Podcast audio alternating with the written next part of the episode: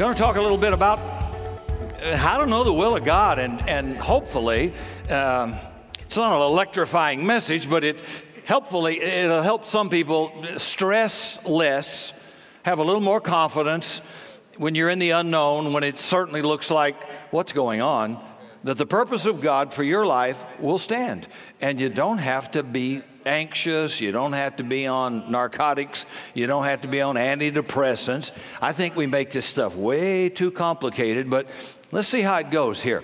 I think all of us have moments in life when we want to hear God's voice or receive some definite sign from Him regarding a relationship, perhaps a pending marriage, a business decision, a career choice, uh, or a major expenditure. You know, our decisions really matter. We make decisions, our decisions turn around and make us. And we face so many questions throughout all of our lifetime, like, how about, should I get married? If the answer is yes, who should I marry? You know, Jake or Susie, uh, Renda, Joe, Sally? Should I go to college? If the answer is yes, should I go to Alabama, U T, U C L A, A and M? I've been offered a new job. It's a good job, Rick. I've got a good job. Should I take the new job? Should I just hold on to the one I have? We have two children. We're thinking about a third. Don't. Oh, anyway. Just teasing. Just teasing. Should we have another one? Or should we think about adopting? Is God calling me to the mission field? And a girl asked me that twenty years ago, and I said, honey, uh, do you like to travel? She said, oh, I hate it. I said, nope. No, He ain't calling you to the mission field. So how can I be sure, Rick? Three colleges are interested in me. How do I know which one to choose? Uh, once you turn in your application, it's nail-biting time. Which college will accept me? Which ones will say no? What if three say yes, but my personal favorite says no? What if they say yes, but mom and dad can't afford it? What do you do then? Is there any way to be one hundred percent certain about God's will when you're making a major choice in life or a college? I think it'd be a lot easier if you could just open the front door one evening and be greeted by a whole crowd of angels all shouting, A and M, something, something like that, you know. Or, dear Beth, go to U C L A. Love God. Boy, wouldn't that make it easy? But remember, we walk by faith, not by sight. And I want to say to you, you are not going to get one hundred percent assurance and confidence before you make a choice, because it would require zero faith. That's totally foreign to Scripture. Without faith, it's impossible to please God. Now, I really hope I can calm your anxiety down in just a few moments. Most of the times, we research, we study, we narrow the options, we talk it over with trusted confidants, we pray about it, we wait on the Lord, and then we make our choice. Now remember, I think the reason we get confused is we think it's our problem. If you're a believer and you want the will of God, it's God's problem, not yours. And I think the central issue for most people regarding God's will is, we sure would like it if somebody else would make the choice for us. Somebody else make the call. You know, if God would only tell us what to do with one hundred percent certainty in any given situation, I'm going to tell you that's not going to happen. So why don't you just relax? It isn't going to happen, and I'll prove it in a minute.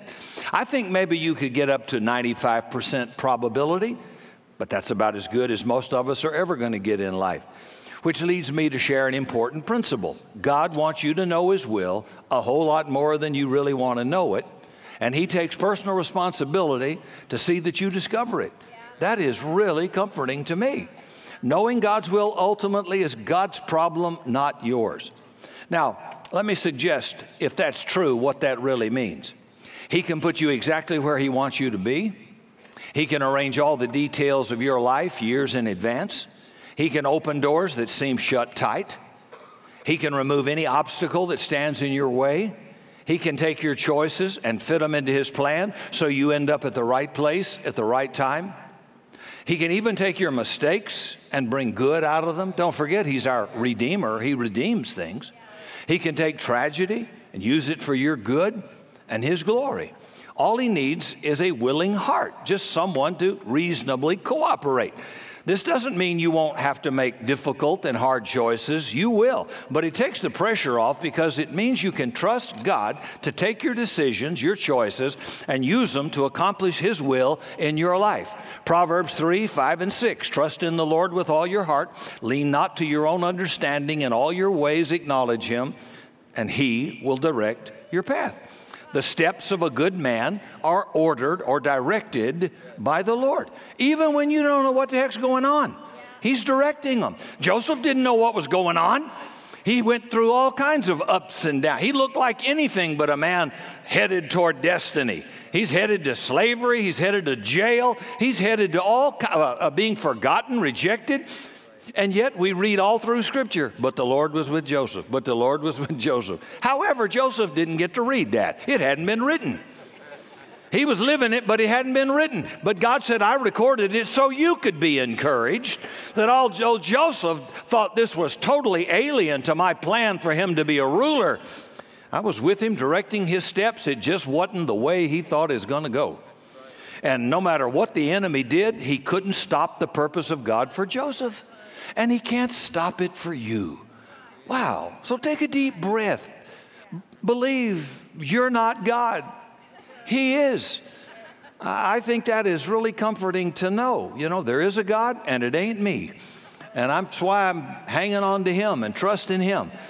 Uh, there's a couple of verses in Proverbs that talk about the sovereignty of God and allowing our choices to be governed by God in order to accomplish His perfect will in us. Proverbs sixteen, nine says, in his heart, a man plans his course, but the Lord determines his steps.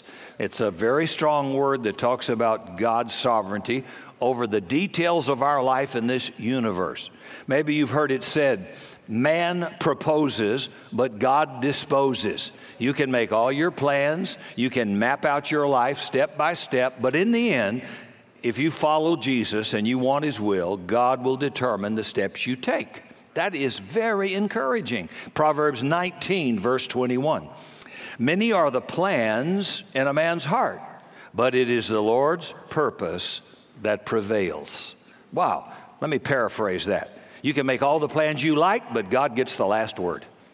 I love that. He's got, I'm planning. You're supposed to plan. But God will dispose of the plans that aren't His, that His plans may stand sure. And when God determines to do something in your life, it's going to happen.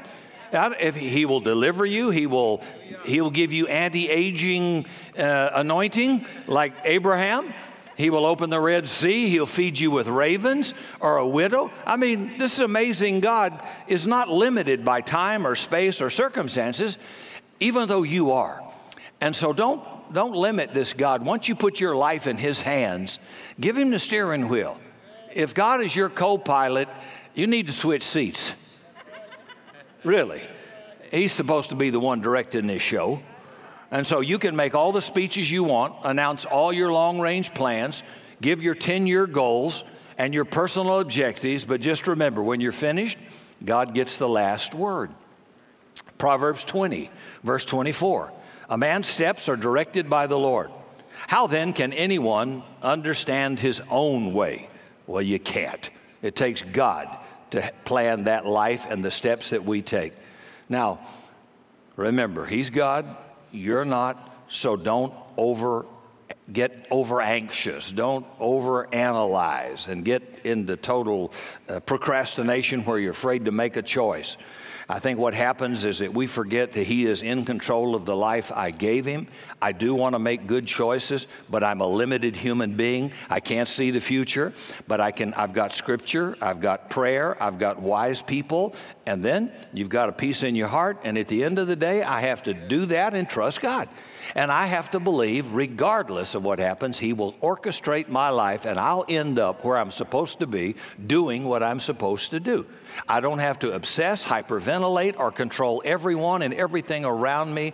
I don't have to worry about the minutia, the little miniature things of life. I can be, have confidence that this God is going to take care of everything. You know, you can sleep well once you realize God's in control of your life. I don't like everything. I don't understand everything, just like you, but I do know he's in control. And I know no human being energized by Satan, not even Satan himself, can stop the purpose of God for your life or mine. Now remember, you don't know all that when you're in the middle of it. So I'm giving you the scripture to show God's still in charge no matter what's going on. And you don't have to worry, but I'm afraid I'll miss the will of God. God says, if any man will do my will, he will know. The purposes of God stand firm.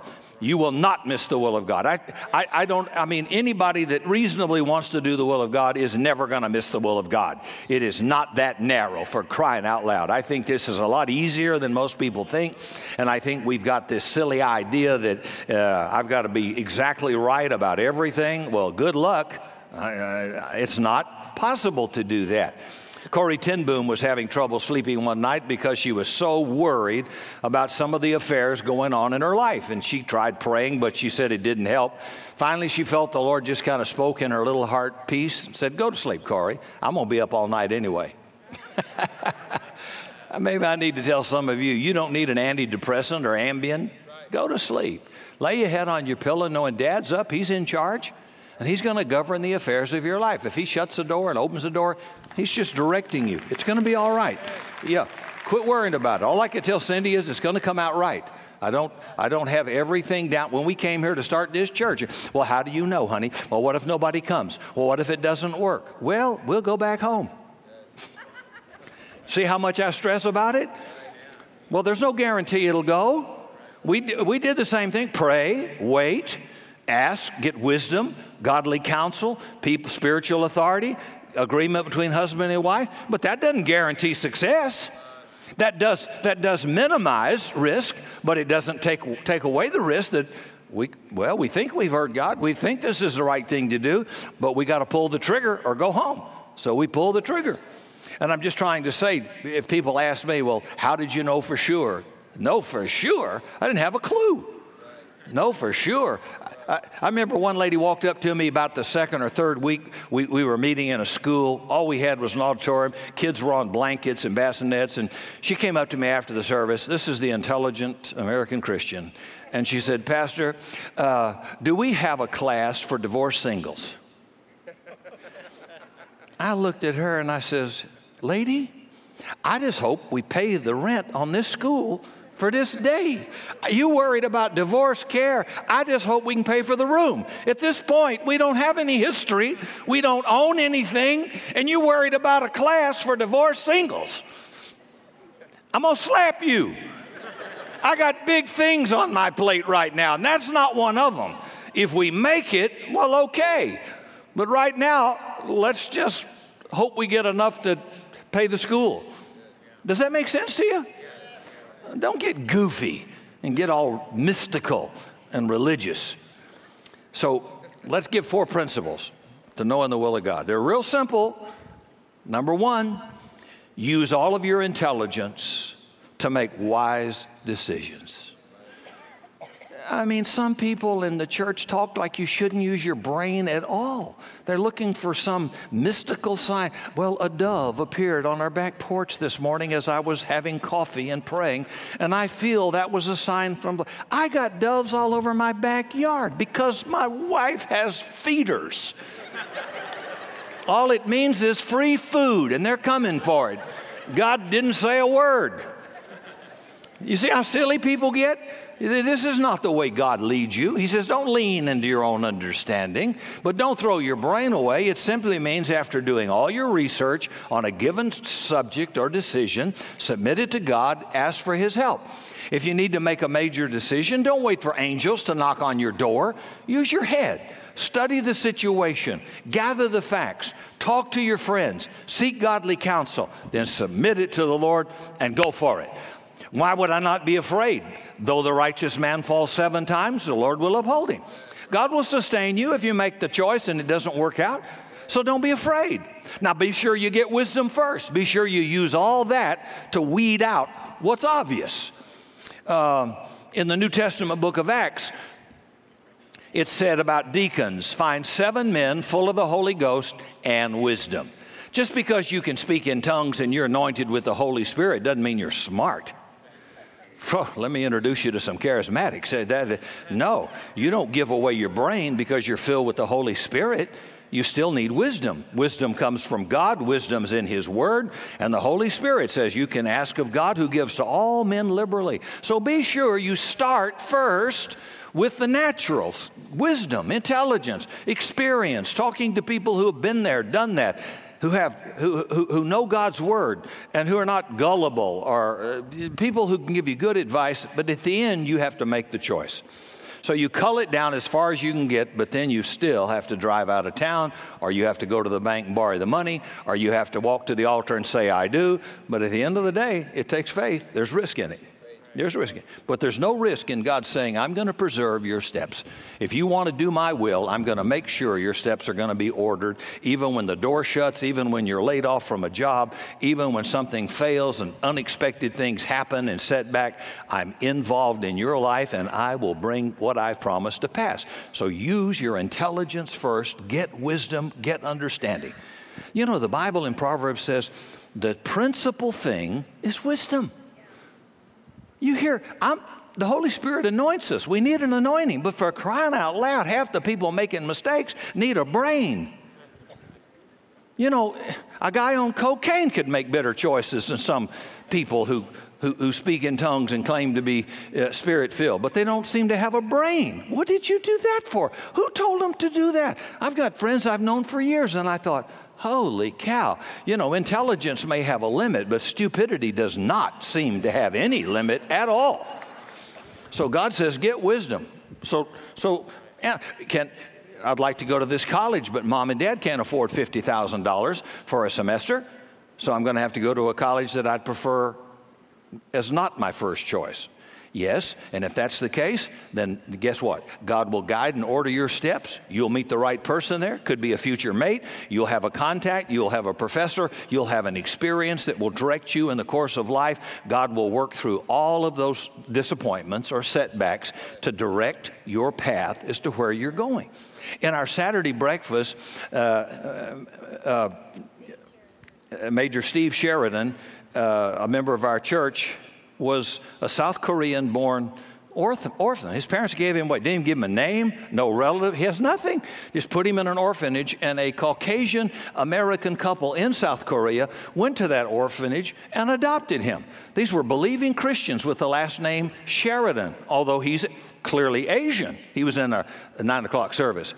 And he went from an orphanage, talk about the will of God, uh, through these parents living in Chicago, a lot of discrimination in his case because it was either white, Puerto Rican, uh, African American, and he's the only Asian. So he, he faced a lot of issues. And then in the military, and God directed that man's steps. He met Nancy, got his kids, this door shut, had a setback here. And boy, looking back at his career and his life, it was like, wow, it was like jerky, all kind, but you can see how God ordered his steps from an orphanage to an officer. God was with this young man right from that abandonment. God will direct your steps and bring an incredible blessing out of your mess and can do, that ought to give hope to everybody that lives in a bad situation. You come from a minority background, disadvantaged. Well, him too. And this was what's funny. Forgive me, but this was just funny. Uh, Percy and Danelle uh, are P P C leaders. They're African Americans. And when they first joined the church, the Sheratons, years ago, they, the last name is Sheraton. However, they look like Bruce Lee. Oh, yeah. But Sheraton's a Caucasian name, right? So Steve's talking about, well, I, I had to get a P P C, and I wondered if anybody was going to claim me, and everybody was getting claimed.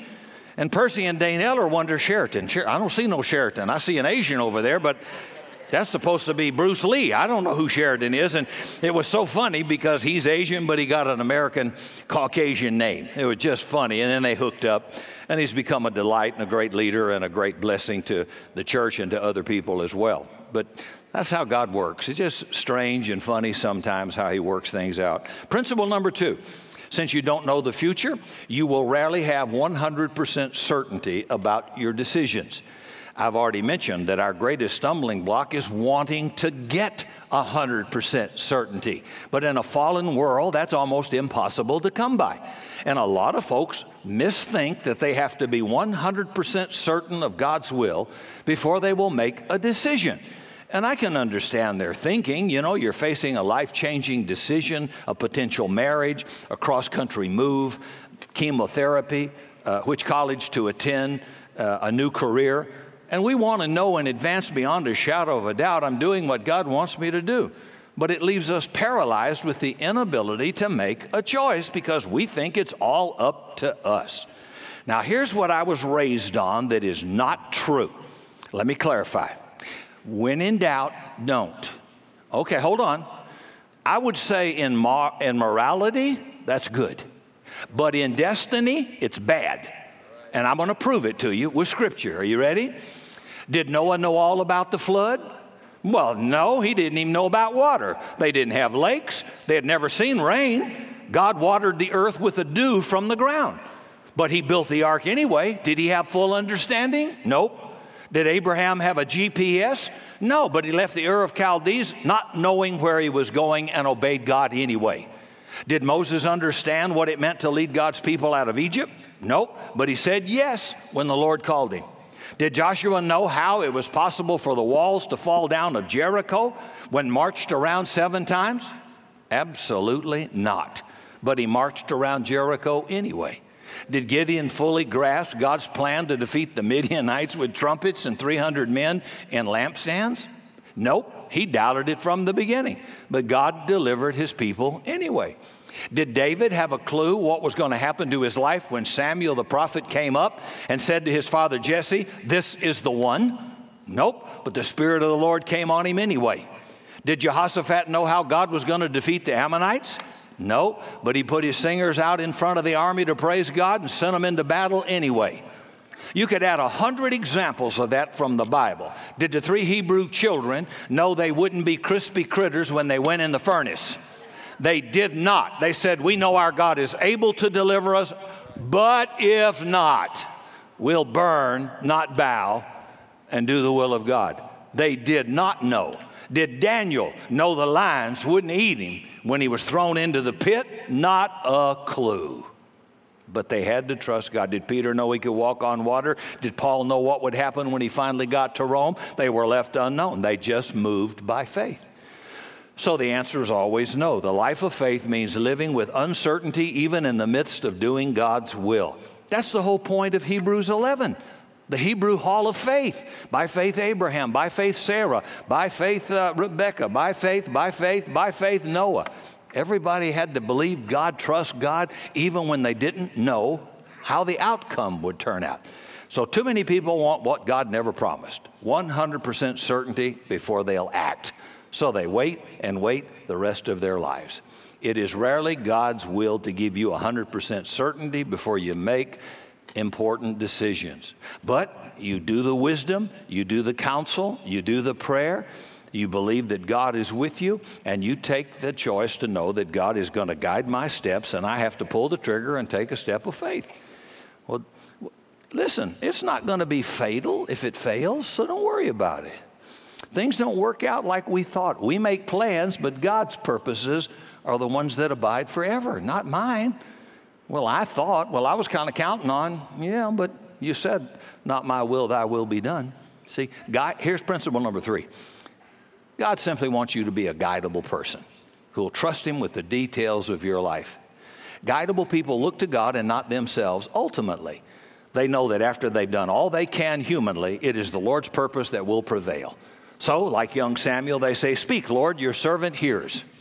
Or Isaiah, they say, "Here am I, Lord, send me." Or like the Lord Jesus, they pray, "Not my will, thy will be done."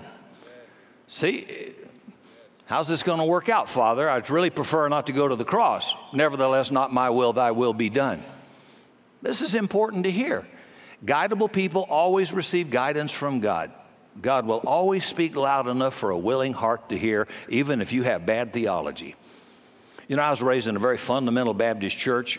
We wouldn't even buy shoes that had tongues in them. We were anti everything. Anti, anti-healing, anti-gifts of the Spirit, anti-miracles. We only two miracles we believed in was a miracle attendance and miracle offering, and flesh could produce most of those.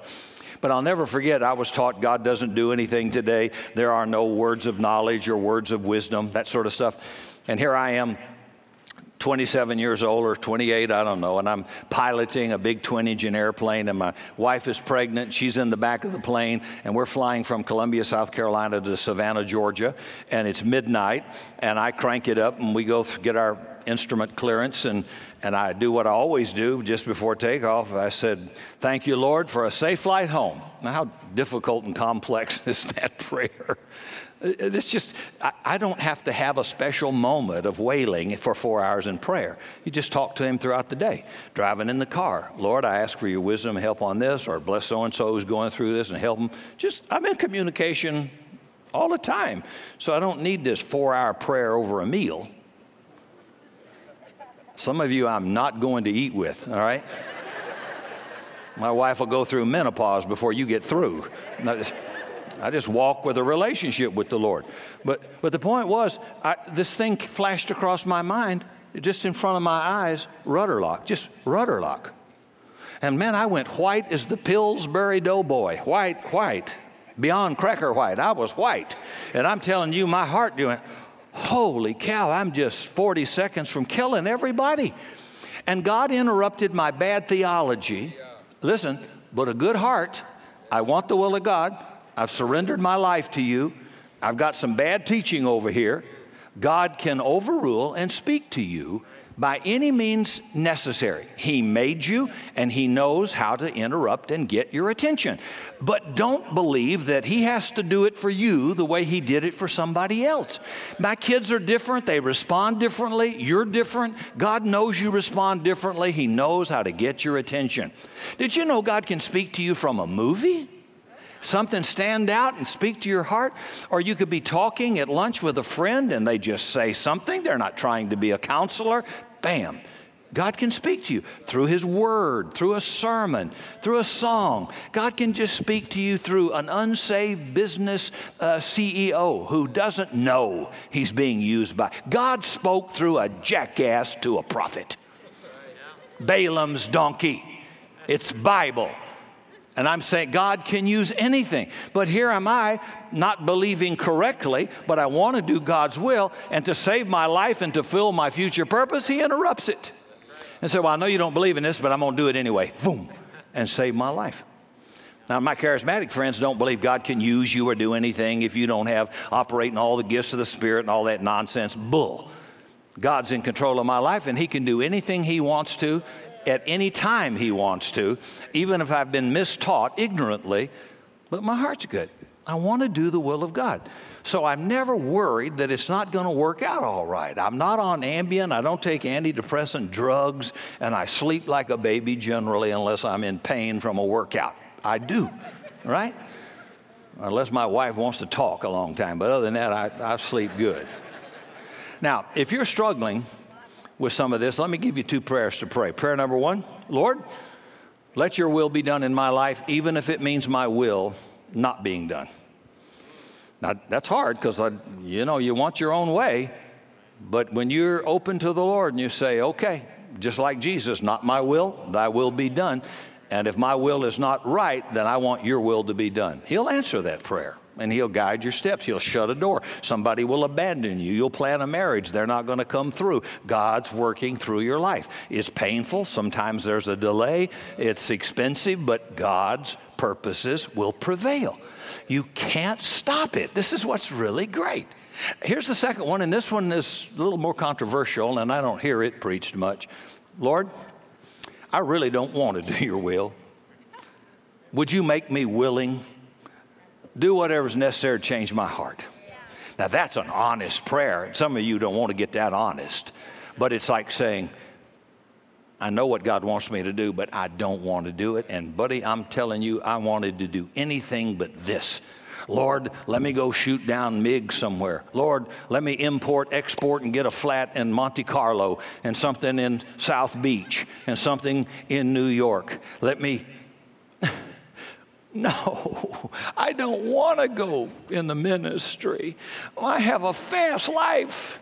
I like adventure, action, risk. I don't wear a, I want to wear a boutonniere and kiss babies. I don't, and all the criticism of religion, I don't want that. So it took me three years to finally say, not my will, thy will be done. So I'm just trying to be honest that sometimes, Charles Simpson, who's in his almost ninety, was one of my mentors, and I remember he talked about an addiction to cigarettes he had. Cigarettes ain't gonna send you to hell. It's an addiction. And being raised in the South, we were all raised with tobacco, snuff, chewing tobacco, and cigarettes. Even the kids did it. My teachers all in high school dipped snuff, spit in a Coke can. That's all my classes. Anybody anybody grow up in the South? That was just, that was culture. It wasn't like, ooh, disgusting. Forget disgusting. We didn't know anything. I mean, we we had no, we thought gravy was a beverage. We didn't know. and and he, he had a twenty-year addiction to cigarettes as a Southern Baptist pastor. And he said, I'd pray, I fast, I'd go to the altar, I'd rededicate my life. Nothing worked. And he said, finally, he said, I just got honest. Now, listen to what he said. This is Charles Simpson talking to me. He said, I just said, Lord, here's the real truth. I hadn't been delivered because I don't want to be. I love cigarettes. I'd eat them if I could. I'd chew them up slowly if I could. I love them, and I don't want to quit. But I know it's bad for me. As a leader, help me become willing to quit. He said, for the first, now God, see, God answers an honest prayer. He knows you've been lying for all your rededication, counseling, and prayer. Half the people that come for prayer are lying. They're not telling the truth. Lord, deliver me. Lord, help me here. Not, why don't you just say, I don't want to, but I ought to. Please make me willing to. And he can turn the heart any way he wants to. It's a beautiful thing. Just tell him the truth. He knows the truth anyway. Might be a little dangerous for you, but it's still true. Principle number four, when the time comes, make the best decision you can and leave the results with God. That's from everything else I've shared in this message. When time to decide comes, when you've thought about it, prayed about it, talked about it, sought godly counsel, researched your options, looked at the circumstance, searched the scriptures, and you've waited on God, and you've done everything you know how to do, you have to take the plunge. You have to make the choice. Go ahead and make the best decision you can make. And when you've done that, leave the results to God, because God's purpose will stand. And if yours are not, He will correct it, He will redeem it, and He will still keep you on the right path to your future destiny and will not forsake you. He wants you to know His will more than you want to know it. And He has enough trouble getting us to do His will without trying to make it any harder to find. I don't think personally, if you want the will of God, you can miss it. I really don't. One woman who is a national women's speaker was here. We had dinner with her after the service. It's been several years ago. And somebody else in the nation was preaching something that you'd miss heaven if you missed the will of God for your life. And when you get to heaven, God's going to say, well, you've done this for twenty years and you should have been this. And all it did was paralyze her. She was in guilt, shame, and condemnation and fear. She's in all this fear. And I said, wait a minute. The fruit of what that man just preached is producing everything anti-Scripture in you. There is no condemnation to those in Christ, so that didn't come from, from God. There's no peace in your heart. That didn't come from God. And I says, you're anxious and worried about missing the will of God. I said, that didn't come from God. So I asked her one little simple question to end the whole thing. I said, let me give you a simple solution. If you knew it was the will of God for you to do something else than what you're doing, would you do it? I remember she looked at me, and now she's bold. She said, in a New York minute. And I says, well, then let's eat. You ain't missed anything. If you need to move and do something, God will let you know. And you're doing exactly what you believe God wants you to do. And if you knew He wanted you to do something else, you'd do it. You're fine. Relax. And she said, I slept like a baby that night. And so you've got to realize that. I'm going to do what God wants me to do. And if He doesn't speak, I can't move. But He will get my attention if He needs to. And even when we make choices and some of them don't go so well, God's still directing my steps and your steps, so I don't panic over it. Leaving a career, leaving a low-interest mortgage, leaving a beautiful home on the Intercoastal Waterway in Savannah, Georgia, and taking a risk to come into a city with no capital, no income, no sponsors, nothing.